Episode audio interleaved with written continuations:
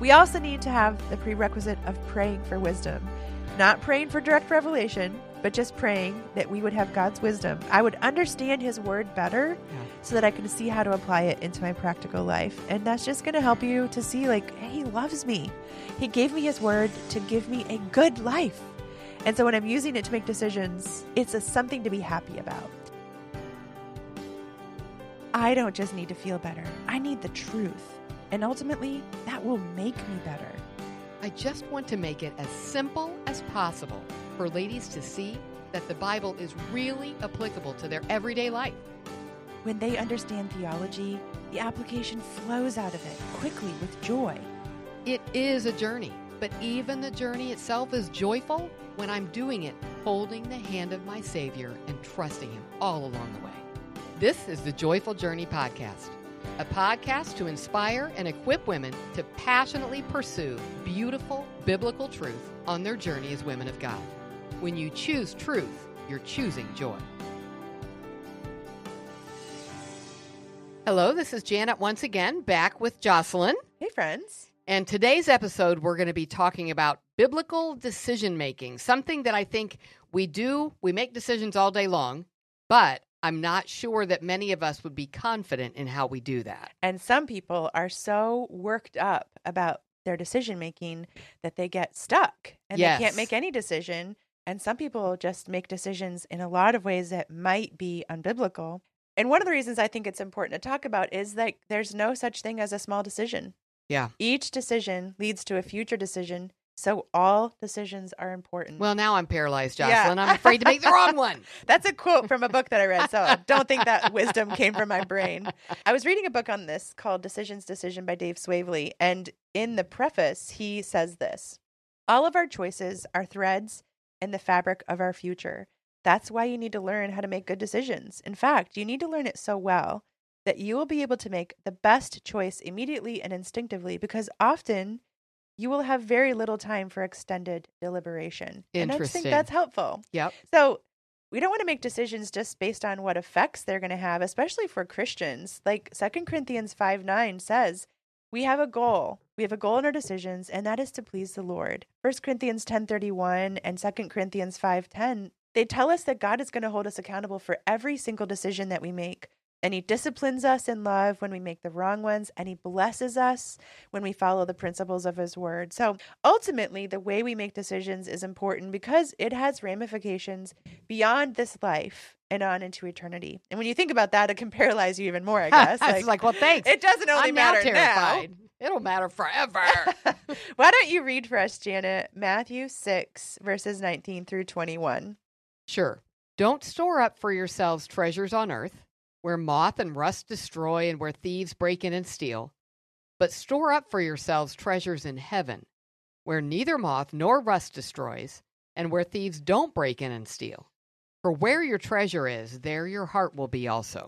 Just think about all the decisions that are involved in applying a passage like that. You know, like Yes. don't store up this, do store up that, think about eternity, not about temporal stuff. So there's lots of decisions in anyone's life, but every decision has eternal impact. And so we need to be thinking about the importance of our decisions. And Mark 7 21 says, Our decisions are determined by what's in our heart, and the result of our decisions will also affect what's in our heart. Yeah. So the way you make decisions is a central part of your personal relationship with God. So it's important to think about. So, what do you think about? There's a variety of ways that people make decisions. What are some ways that maybe are common but that we should avoid? Great question. So we're going to talk about biblical decision making by saying, here's how to not make decisions. Can I first just say, everything you're about to hear, I would probably be able to say there's been a time or two at least where I've done all of these Oh, things. absolutely. Absolutely. And some people listening are going to be thinking, I thought I was supposed to do it that way. yeah. So we get that. And that's why we want to talk about it because we would love to help you to be more confident about right ways. Yes. Yeah. So the first way to how to not make a decision is to use selfish or sinful motives. Mm. And that's wrong because that is a way of the world. And really what you're doing is just looking out for you. You're Yep. looking out for number 1, and your primary question is when I have to make a decision, what is best for me? And that is really just a needs theology. Our needs must be met before we can reach out to others. I remember when I went to my first psychology class when I was at Purdue, we learned this exact concept as a right way of thinking. Like, Yes. you can't make decisions for others until your own personal needs have been met first. So take care of yourself first so that you can take care of others. and It's- now compare that to John 13. Yeah, it's and totally Jesus at the. Last Supper. Yeah, it's like who said, "I will do it all." yeah. Yeah. And it, one of the reasons that it's bad is because it's not considering what God wants and it's not considering what's best for other people. It's just focusing on what I can gain from this decision. Yeah. So we need to watch out for worldly motives, like First John two sixteen says. And then Ephesians 5, 8 through 10, it tells us carefully determine what pleases the Lord. We're Yeah. not supposed to carefully determine what I want. I mean, I'm pretty good at telling you what I want. I don't even have to think hard. I don't even have to think hard. But if your primary focus is on yourself instead of the glory of God and the good of others, you're definitely not going to make good decisions, at least good in the long term. So on that, I think that's really practical because I think first of all, people are going to hear that and go, "Well, duh, I'm not supposed to make sinful decisions." I frequently hear this. I know that I'm being selfish, blah blah blah. But what do you think I should do? Yeah. Not and be I will selfish.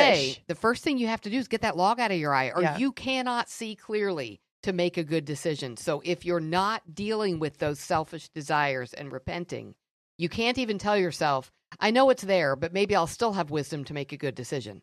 I have to get the log out yeah, first. totally. So the second way how to not make a decision is to use superficial or whimsical methods. And what I mean by that is you're like, I don't know what to do, so I'm just going to choose one of them. I'm not Yeah. going to agonize about it. I'm not going to overthink it. I'm just going to pick an option and go with it. Like people flip a coin, do eeny, meeny, miny, mo. Yep. And the reason that, I mean, this is very appealing. I want to choose that way. Oh, it would be so much easier. I had to make some super hard decisions this summer about my job. And I just wanted to do this. I was like, someone flip a coin and tell me what to do. Yes, And the- skywriting. Right. The reason it's appealing is because it takes the onus of responsibility off of you. Yes. So you leave it up to fate. And then if something goes wrong, well, not my problem. I didn't choose it. It chose me. Like, so one of the ways that Christians sometimes do this is by the flip and point method of reading the Bible. Like, I need God's wisdom. What does God say? So you can flip and point, which is really, really unwise because you could put your finger on a verse that is completely not God's will for what should right. be happening in your nothing life. to do with it. and just because it came from the Bible doesn't mean that that's what you should do. Right. Ephesians 5 15 through 17. Are you willing to read that for us, Janet? Sure. That passage teaches us that it's really not in God's will for us to lead a kind of a flippant life like that. We're not supposed to be just superficial in the way that we live. Pay careful attention then to how you live, not as unwise people, but as wise, making the most of the time because the days are evil. So don't be foolish, but understand what the will of the Lord is. That's so helpful, isn't it? It's foolish to make life decisions using chance. And here's why God gave us a brain and He gave us His wisdom, and He wants us to use both of them. You know, one thing we do have to at least acknowledge is that the scripture does talk about instances where people cast lots, or in the Old Testament, the priest would have what they called the Urim and Thummim, and, and he would use that to determine God's will. Mm-hmm. And there in the Old Testament, that is part of what God chose to use. Now, we have the completed Word of God. Right. We have the Bible, and Jesus never taught us to do that.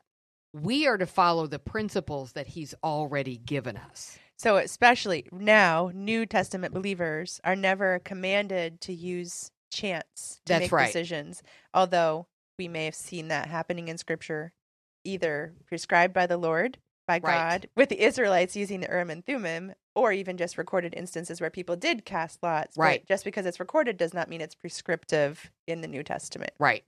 A third method that is not a good way to make decisions is special revelation.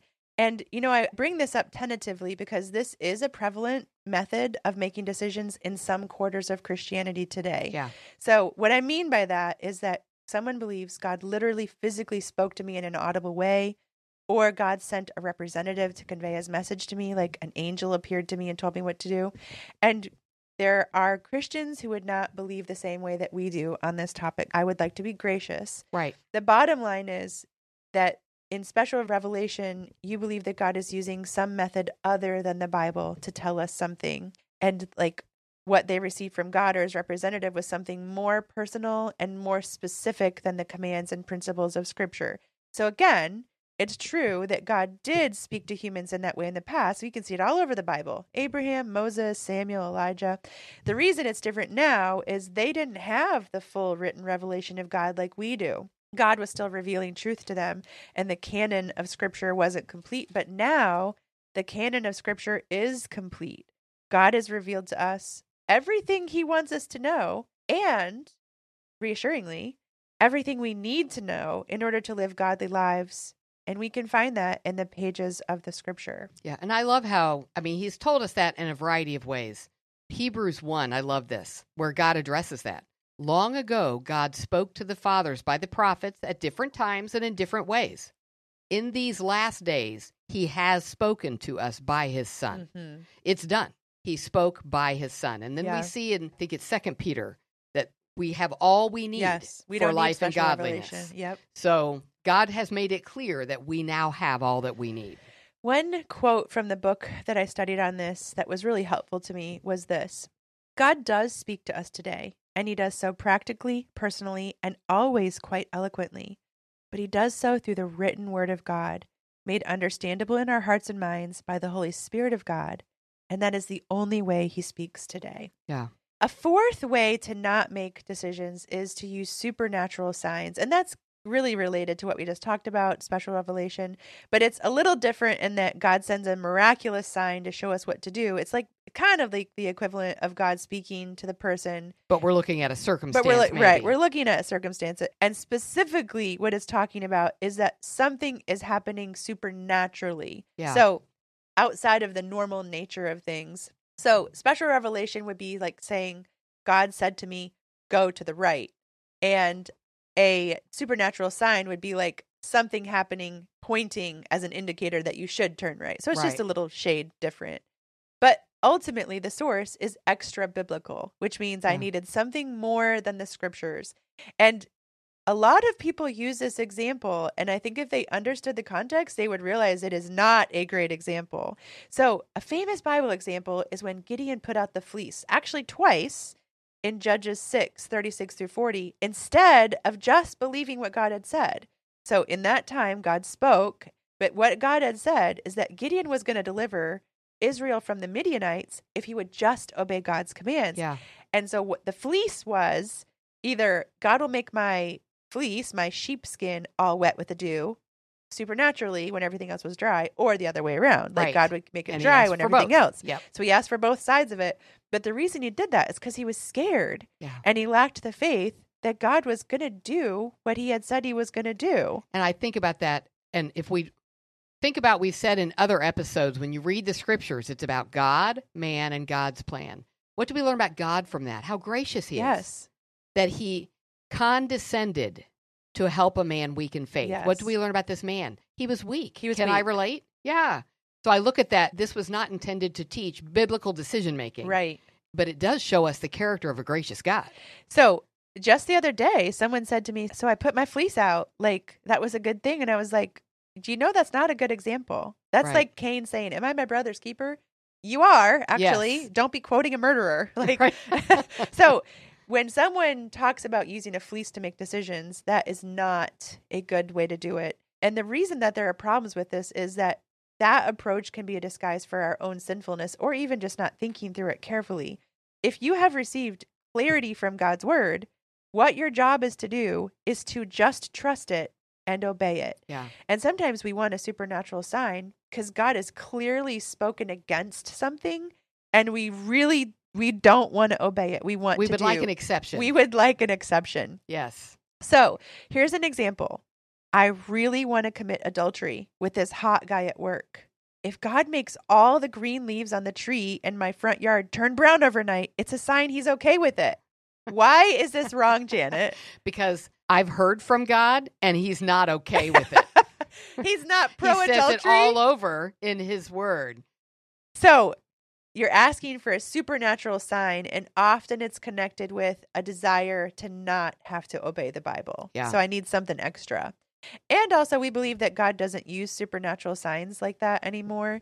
He did use supernatural signs in the scripture to indicate a couple of things. And one of them was the uniqueness of someone or something who was speaking for God verbally or through the writings of scripture, like it was meant to validate Yes, them. it authenticated Yes. their message. But now that scripture is complete, there is no more need for supernatural signs. Right.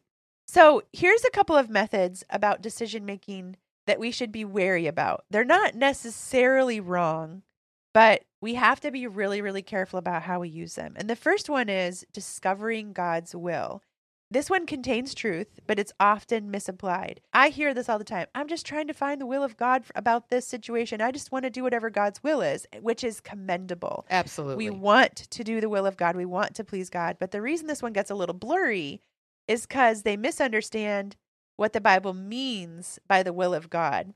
So, this is going to be a little highfalutin theology. Bear with me because it will make it, it matters. it matters. So, let's discuss what the will of God means, quote unquote, will of God. So, the first thing it means is the sovereign will of God, which is sometimes called the secret or decretive will of God. And that basically means God's preordained purposes. Like he has planned from before the creation of the world that this event will occur in the universe or in our lives. And the reason it's called the secret will of God, can you guess why? it's a secret. It's a secret. it's cuz we can't we cannot know ahead of time what God has planned will happen except for times where prophecies were recorded in the scriptures. It's So right. sure we believe clear. the word. Isaiah 46, 9 through 11 says, His sovereign will is exhaustive and comprehensive, and it includes details as little as where a bird will fly and even choices of individual people. It includes things like natural disasters and even the bad things that happen to people. One of my goals at some point is that we can do a recording of an episode on the providence of God Yes. which really talks about this topic. It's very difficult to think about because it's just uncomfortable. right. It's uncomfortable to think that God knows even when people will sin. But Ephesians 1:11 summarizes it well. He chose us in advance. There's things that he chose in advance. Yeah. And the only the literal only way that we can know the sovereign will of God is we can look backward and see that God has allowed something to happen. Here's the thing. You cannot disobey the sovereign will of God. God's it's impossible. will not be thwarted. It will not be thwarted. And so I think sometimes when people are looking to find God's will, what they want to know is what has God already decided will happen so that I can get on board with it. When we don't need to know what God has decided will happen in order to know how to make wise decisions. We can know what the sovereign will of God is when we look back and see, like this the sovereign will of God was that I marry Brian because I look back and I did marry him, in fact. Yep. The sovereign will of God was that I have two daughters. I didn't have to think, how many children should I have? The sovereign will of God was, you will have two daughters because I look backward in my timeline and that's what he has allowed to happen. So the second kind of the will of God is called the moral will of God, which is sometimes called the revealed will of God. So this is not what he has planned to occur, but what he commands and what brings him pleasure. It's the moral will expresses what should occur. And what should occur is not always what does occur. That's right. So the will of God, made known to men throughout the written word of God, can be found in a whole bunch of passages like Psalm 40, verse 8, Romans 2, 17 and 18, Ephesians 5, 17. But the moral will of God is something we can know, we can understand it ahead of time. And how do we know the moral will of God? We can look in the Bible and read that God has declared something is right and good for us. So you can't disobey the sovereign will of God, but you can disobey the moral will of God. Yes. So let's talk about how people sometimes get in trouble making decisions by quote unquote knowing the will of God. Sometimes I think we're trying to figure out what God has sovereignly decided will happen instead of just researching what God says should happen morally. And let me give you an example because that's exactly right. And when you mentioned, you know, uh, God's sovereign will was that you marry Brian Right. because you're married. Right. And I have no reason to think it wasn't his moral will, but they're not always the same. No, they're not. So I look at back when I was getting married. Before I got married, no one wants to marry the quote unquote wrong person. Right. Well, how will I know? And I can remember because I'd been, I was 28, so I was a little bit older, and I can remember praying and saying, based on what I know from your word, Brent is the right kind of person. Right. And here was additional wisdom. I've talked to people who didn't have rose colored glasses and want to marry him to find out what they believed of his character. I've seen him with that. So it's, I believe, biblical decision making that me marrying Brent was a God honoring decision. The day that we married, I even said to the Lord, we got married at night, I believe this decision honors you. If it's not what you want, I know you can still stop it. Yes. Supernaturally. Yes. In any way. So, but it was right for me to pursue it because it was within his moral will for me to pursue it.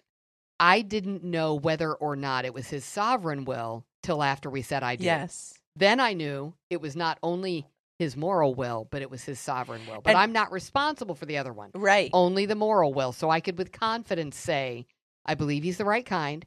If he's not who you want me to marry, I know you can stop it. I also can be confident that this is within your moral will. Yeah. And so I can proceed confidently, but I won't know until after. And what's so interesting is I just said, like, the sovereign will of God was that I marry Brian, but you could have made a case that it was not the moral will of God because we were not living for the Lord. And I, my number one way of making decisions was selfish or sinful Mhm. motives. And had in God's good providence, he even worked through that. He even worked through that. So it was his sovereign will, but you could make a case that it was not his moral will because we did not love the Lord. We were not thinking about how to honor God. I was really seriously only thinking about myself when we were going forward with plans. I was not a very self sacrificial person in any way. But I can look back and say, hey, it was God's sovereign will because look, it Here happened and God has redeemed it. Oh, like it's yes. beautiful and precious. Yes. So we should make decisions within both the limits and the freedom of God's revealed moral will. And what that means is limits definitely narrows down our choices. Like I can't do what God has forbidden or what he said is evil. Yes. So there's limits. But there's also freedom. There's not only one single right choice. There are lots of right choices and you have the freedom to choose from them, which I just really appreciate about God. yeah. He doesn't say in the Bible, Janet may only marry Brent. Right. It said Janet may marry any godly man who is going to lead her to follow his will better and to love him better. But it wasn't limited to just only the one person. Like That's there are many people it could have been. The moral will of God contains both commands and principles, but it often doesn't give us specific details. And we've done other podcast recordings about principles versus commands and how to think through that. But I think it's uncomfortable. It is uncomfortable. Mhm. The will of God, quote unquote, the will of God is not some precise, personalized plan that you have to discover so you don't mess up God, Right. which is very helpful to hear. Yes. The will of God is that you live according to his word. And there's often really huge freedom within the written, revealed moral will of God when you're Yeah. making decisions, which is scary. Yes. It is scary because you just want to make the one right decision and don't make any bad decisions. But it's also so freeing to trust God. Like He's not going to let you mess up His plan. Right. It's not mess upable. Another method that we need to be wary of is giving feelings and impressions and circumstances and counsel and desires too much authority. Yeah. So sometimes Christians rely on God to give them like this certain feeling of peace or whatever. And it might be a method where you're hoping God will speak directly to us, but it includes like feeling like God is calling me to do this, or God led me to, or I feel that God wants me to, or seeing things like open and closed doors, or relying on the counsel of others to make the decision for us. I think that's really important because I hear that with peace a lot. Well, I have peace Yes. about this decision. And I think, you know, if you look in scripture, I can't think of one time where I'm told peace is a biblical decision making tool. No, so absolutely I not. should be careful. And open and closed doors. How do I know whether the door is open as a temptation from Satan exactly. or if it's closed and God wants me to kick it down? Yeah. Like, I don't know. Yeah, exactly. So, what that means often is they had a strong impression or a feeling that they interpret as the disclosure of divine will. And often, really godly people don't actually mean, I believe God's revealing some new truth to me, but that is what that statement Right. kind of conveys is like he personally showed through these inner promptings or signs or feelings of peace or whatever what his will for my decision making is. So why is that dangerous? You know, I think it's more or less dangerous depending on how tethered the person is to scripture. Yes. I have some precious people that we've talked to that would say, I know that this impression is from God. And when asked why, they'll say, because it's consistent with his word. I'm like, oh. Oh, so you it's really are relying on the word. Yeah. But I got this impression. You know, how do I know that that impression was not to take me a different direction or was not Satan putting an impression in? Or if I got an impression of a certain people group does that mean God wants me to be a missionary, or does He want me to pray for them, Right. or does He want me to support a missionary? Or make that for supper. or yeah. like it could be anything. who knows? So to say my anchor is the Word of God, Right.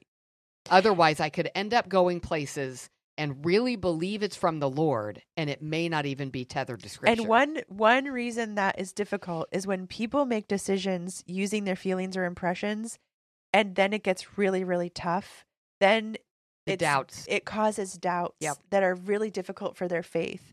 And so the problem with using things like feelings or impressions or even circumstances, even the counsel or desires or listening to God through prayer, is when those things are given authority in the decision making process. So, like you just mentioned, someone could say, I have a strong feeling about this. And the reason they listen to it is because it matches the authority of scripture yeah, but we're not to give anything but God's word authority in our decision making. And the reason it's dangerous is because all of those things are subjective. yeah, And like I've had very strong impressions about doing sinful things. Just because I had a strong impression about it doesn't mean I should then go do it. It was sinful. And so my feelings are very subjective, and scripture is black and white, it's objective. The commands of God stay the same for every single person who read them, they never change. And one of the reasons I love God's word is because it's constant. When I say God told me or God revealed to me, the only valid context that I can use that in is when I'm reading God's word. yeah, So I can't trust a feeling or an impression to be connected to the rightness or wrongness of a decision unless my conscience is really well trained by God's word. And that's just too subjective for me. right. I need to use my conscience trained by God's word to rely on God's word. Yeah. So I can say I have this impression or thought or nudge or whatever. Right. I don't know exactly why I have it, and I go to the word. Right. I check And- it out that and I'm way. not going to say God can't use that. What I can say is He's promised to use His word. That's where I'm going to land. And the whole open door, closed door thing is really difficult for me as a counselor because just because a door is open does not mean I should walk through it. right. Who knows how that door got opened or why it's opened? Matthew 7 13 through 14 says, Enter the narrow gate, for the gate is wide and the way is easy that leads And to it's open. destruction. It's open. and those who enter by it are many, for the gate is narrow and the way is hard that leads to life, and those that find it are few. So I can see how someone says God allowed circumstances to happen in a way that what I thought was a godly plan was able to happen. And it seems like those are open doors. But often, when God wants us to do something, it is hard and fraught with and challenges, doors down. and you have to kick doors down. It's also possible to seek counsel and to do that in a wrong way. So I just want to caveat this. Like, I'm not saying never seek counsel, but I'm saying we you are could commanded to seek counsel. Right. You could seek too little counsel or counsel from too few sources, or you could seek counsel where you know it's going to be skewed. Yeah. So you could lean too heavily on counsel and you could expect too much from it. Like you just want them to make the decision for you. Yes. So just counsel is good. Just be cautious of how you're it should help you think biblically so you can make a good decision. Yes. So the final one I wanted to kind of warn you of in this setting is relying on feelings of peace about a decision. And the reason it's in the second category is it's not outright wrong, but God does talk about peace being a part of our life in Philippians 4 7 and lots of other places. But the context of that passage is that our hearts and minds will be guarded with peace when we handle anxiety the correct way.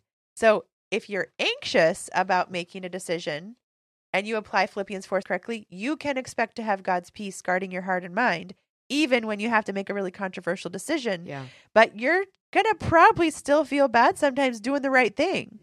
but your heart and mind is going to be guarded by God's peace. So, having feelings of God's peace, that passage, that is not the context of the passage for making decisions. Right. That is the context of a passage for handling anxiety. Yes. So it is true the Holy Spirit could bring something to mind or make an impression on your soul, but that's never going to conflict with God's revealed will.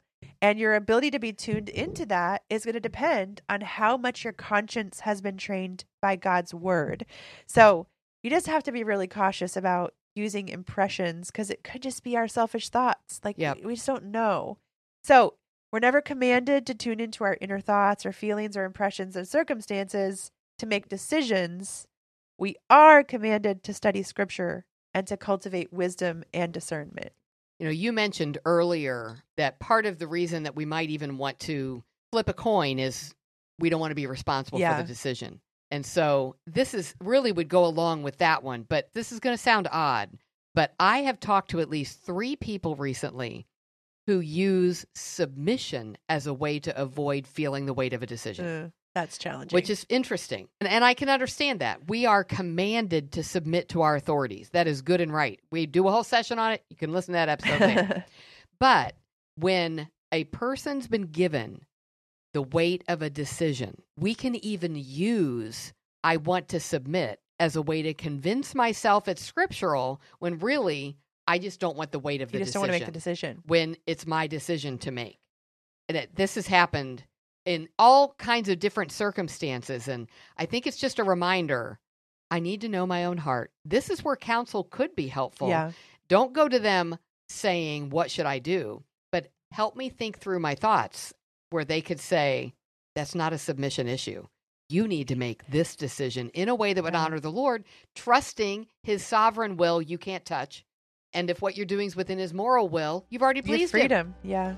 So again, knowing our motives is crucial. Yeah. Friends of Joyful Journey, we have an exciting opportunity happening during the month of November. Our annual subscriber gift is back. Did you know you have the option to become a monthly giver to the Joyful Journey podcast through our website? Happening now through the end of November, any of our subscribers, current or new, who give a recurring gift of at least $10 per month or a one-time gift of 100 will be contacted to receive an exclusive Joyful Journey. It's a new color. Shipping is still limited to the continental United States only. Sorry overseas friends. All you have to do is head to our website, joyfuljourneypod.com, tap donate to Joyful Journey. Fill out the form and watch for a thank you email from us with a link to submit your address. If you're already a subscriber, you'll be receiving one of these emails too. Your generosity also funds scholarships for women pursuing a Master's of Arts in Biblical Counseling through Faith Bible Seminary. We've got women taking classes now that you have helped to fund. Thank you for following, for listening, and for going on this journey with us. So let's talk about how to make decisions biblically. And there are a couple of prerequisites. The first one is just to walk in the Spirit. What Ob- does that mean? I know. Obviously, it implies that you're born again because if you're not born again, you're dead and blind. But walking in the Spirit will help you evaluate if your life is headed in a godly direction, like Philippians 3 12 through 14 says. That passage says to press toward a goal. Like the goal is godliness. It also implies that you haven't arrived and that you're in a process. Yep. And it implies that you're taking one step at a time. Yep. So confessing sin and having an attitude of just being willing to do whatever God wants you to do will really be helpful. So, one of the questions you can ask yourself as you walk in the Spirit is Am I willing to obey whatever I find that God wants me to do in the scripture? So, I'm not trying to craft it to turn out a certain way. Whatever God says in the Bible, I will be willing to do it. And I would add to that because I think walking in the Spirit, we see it in Scripture. We are to walk in the Spirit. And I think then we get all mystical about that. Yeah. How do I know if I'm walking in the Spirit? Well, I think a few ways. One is, are you exhibiting the fruit of the Spirit? Yeah, definitely. Because that's what we're told in the same passage. But also, are you already doing what you know God has commanded? yes. Because if I have a track record of walking in the Spirit, it will mean I have a track record of when the scriptures say something, I have been doing them. Yes. And if I haven't been living that way, I should not expect that I will suddenly have this wisdom for this Right. decision. that should be how I've been living. I often pray that God would help me to be sensitive to the leading of the Holy Spirit. And one of the jobs of the Holy Spirit is to remind me of what the scripture says. Yes. And so when he gives us the grace to obey it. when I am reminded of what scripture says, my job is to obey it. So when I think of walking in the spirit, of being submissive to the spirit, I think when the Holy Spirit reminds me of scripture passages, I don't be like, yeah, but like I'm working on other areas yeah, right now. I'm like, Yeah. okay, I need to do I that. n- need to obey. Yep. Another prerequisite is that we recognize the sovereignty of God. And let me just tell you, this concept was very comforting to me as I learned to make decisions as a believer. As we make choices in life, you have to recognize that God sovereignly controls everything, even the options you have in this choice Yep. and the way it's going to end up and Which the is crazy. results. And it blows it- my I don't have to be able to figure it out. But Right. it's true. So I can have the freedom to make choices, but I don't get to decide how those choices end up affecting my life. My choices don't have more power than God's sovereignty, which Yeah. is very comforting. I cannot possibly mess God's plan up. It helps if I make decisions and plans with a strong sense of if, if the Lord wills. And I realized a couple of years ago, like, I need to say Lord willing more often than I do because sometimes I'm like, this is what I will be doing. And I'm like, why was God not on board? Yeah. Yeah. so as I make decisions, I'm thinking God's sovereignty gives me hope. I can't mess up the plan. Yep. God is using everything for good, even my own decisions, and I can trust him. Yeah.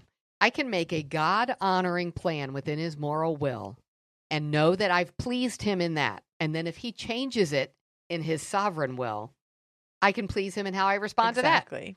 Yeah. It's also going to make you really happy. As you settle into God's really good control over you, you're going to have way less reasons to be anxious. Yeah. So Romans 11:33 says, "Oh how great are God's riches and wisdom and knowledge, how impossible it is for us to understand his decisions and his ways."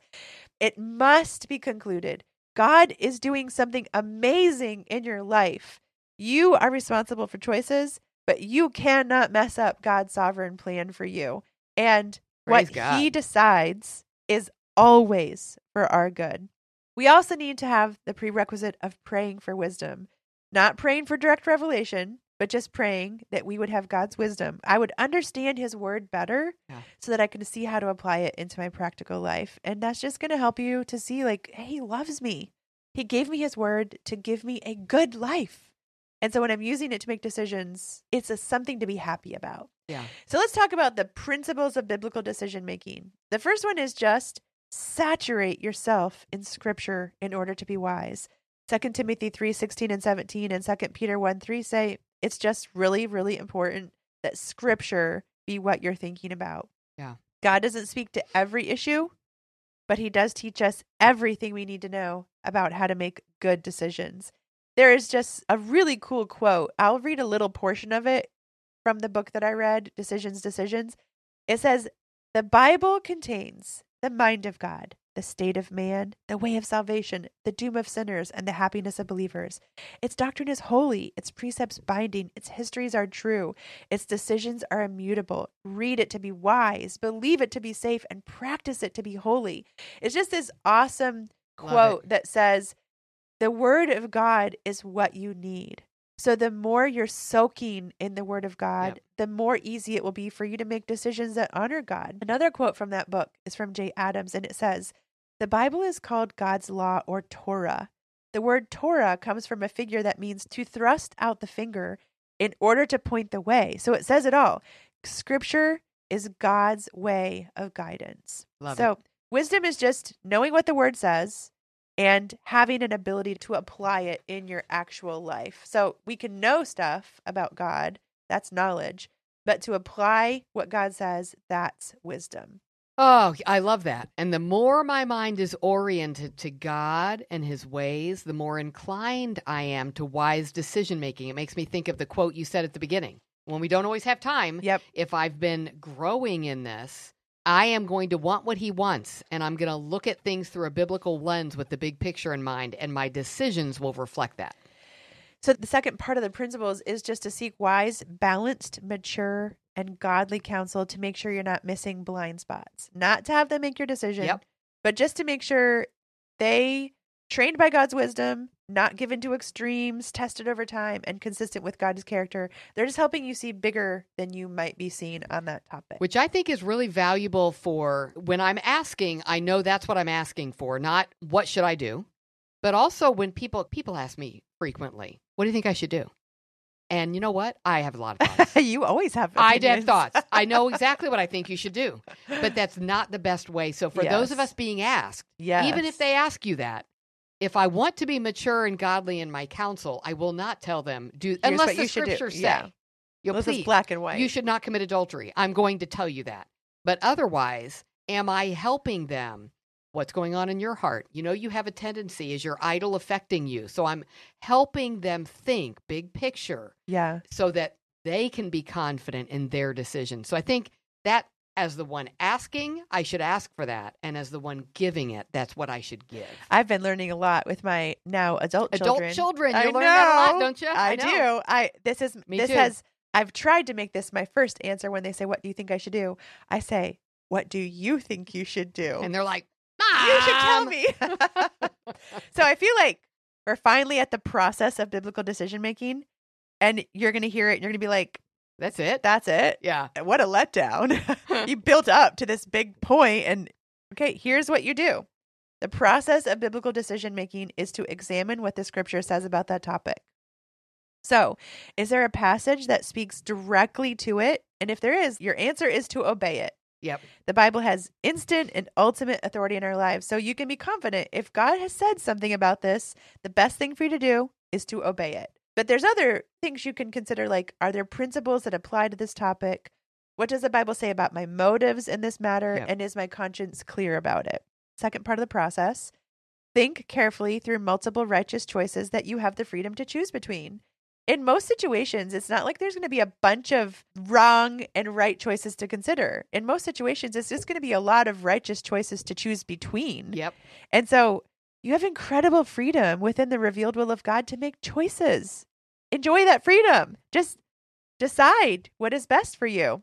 God reveals all the guidelines you need to know to make good decisions. And in many cases, He grows our Christ likeness through the deciding process Yes. as we use His wisdom and evaluate our desires. So the Bible teaches us that whatever choice we make, as long as there's nothing unscriptural about it, it will be pleasing to God and a part of his plan for our lives. Which I think surfaces is my goal to please God or is it to make the decision that will be most comfortable for me? Yes. If yes. it's to please God, I can do it. Yeah. If it's to know what the outcome that it's going to be the most comfortable or the easiest, I'm asking for something I can't know and it's also revealing my heart. Absolutely. 1 Corinthians 6 and 10 also talk about using our liberties and freedoms to serve God and others and to not serve yourself. So Yeah. there's that one little caveat. Yep. You do have incredible freedom, but we are commanded to restrict our freedoms to serve other people. So it's not, again, it's not a self centered and selfish motive. The third part of the process is just to ask yourself what is wise and what is loving. 1 Corinthians ten twenty three says, All things are lawful, but not all things are profitable. All things are lawful, but not all things edify. And 1 Corinthians sixteen fourteen says, Let all that you do be done in love. So there's from a practical point of view, like this is the nitty gritty where I spend a lot of my time when I'm helping people. There are lots of tools you can use to think through choices. Yeah. Like you can do a pros and cons list, you can do a choices and consequences examination, you can get all the information you can. And if you can't get information, then you can apply the holding principle, you can seek counsel, you can pray. All the tools are there just to help you think what is wise, what's the application of scripture, and what is loving. My husband has said many times, and I think there's a lot of truth that. If you're at that part and you're trying to think, okay, I know now that these are not wrong options. So within these options, what would be wise here? What would be loving? And you're completely paralyzed? Not always.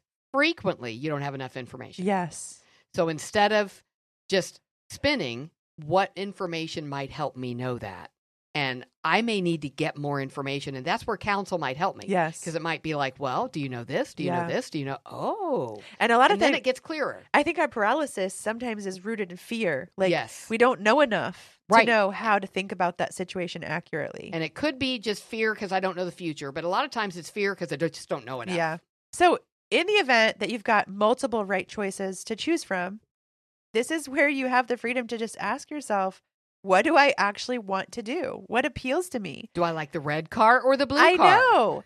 God's directing each of us to do his will, but the cool thing is that God is simultaneously actually making us desire to do his will when we're walking in step with the Holy Spirit. I Amazing. love Philippians 2:13. For it is God who works in us both to will and to work according to his good pleasure. That is so comforting. Yes. He is working inside of me to want to do the very things he wants me to do. So our desires shouldn't be given authority, but they should be considered in a case where there's not a commandment on that topic. God wants us to enjoy life. He is the source of all joy, and He allows our righteous decisions to also bring us joy. So, Psalm 16:11, you don't have to choose what you hate just because you think it's going to be the most godly choice. God's choices, what is consistent with his will, does not equal your discomfort and unease and hatred. Right. Like, you don't have to eat the vegetables because you think it's the most healthy. Like, people do that. Like, they do what they think is yuckiest because it's going to be best for them.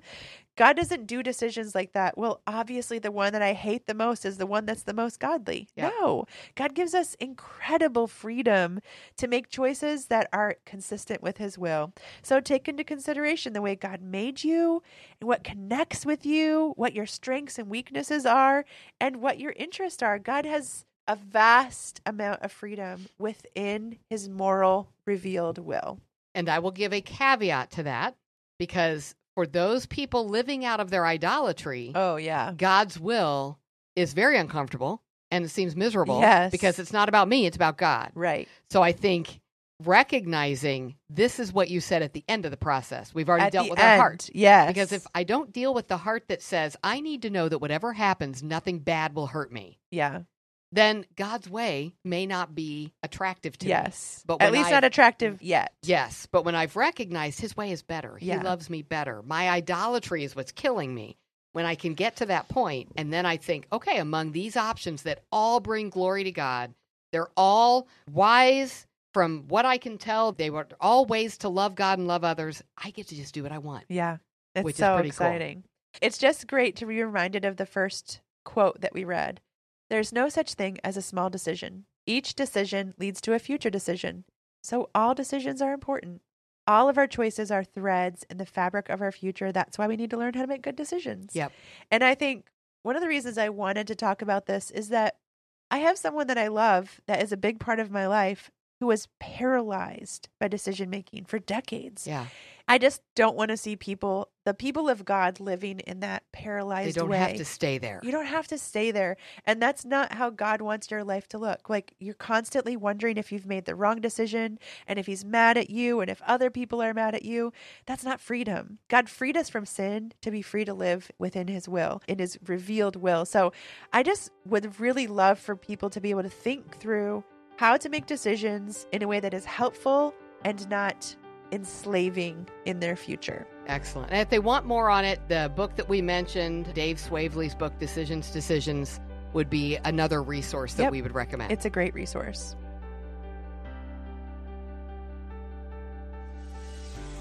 To keep from missing any future episodes, please sign up for our newsletter on our webpage, joyfuljourneypod.com. From there, you can also subscribe to this podcast on Apple, Google, or Spotify. You can also visit us on our Facebook page or Instagram at Joyful Journey Podcast. If you have any questions or comments for us, you can also email us at joyfuljourneyquestions at outlook.com. Joyful Journey Podcast is a ministry of Faith Bible Seminary. All proceeds go to offset costs of this podcast and toward scholarships for women to receive their MABC through Faith Bible Seminary.